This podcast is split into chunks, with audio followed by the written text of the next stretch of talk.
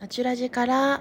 ナチュさんを個人鑑定させていただきます。2021年度はたくさんお世話になり、2022年に至るまでもご縁やつながり、えっと、愛情や言葉、たくさんの言葉をかけていただき、ありがとうございました。それでは占っていきます。ナチュさんを見ていきます。ソードの3ですので、過去の悲しみ、辛さ、苦しみが癒えていき、浄化に向かうというとても良い吉祥のカードです。そして、ウィッシュカードがなんと結果に出ておりますが、ワンドの6ですのでこれから勝利をつかんでいける、えっと、勝ちを得ていくカードですし成功をつかみ取るウィッシュカードというところです。好転のカードが出てまいりました。昇進昇級昇格や吉報などを受け取る暗示です。それによって最終未来には地位名誉財産ポジション確率リーダーシップ本領や手腕発揮の工程が聖地で出ておりますので自身の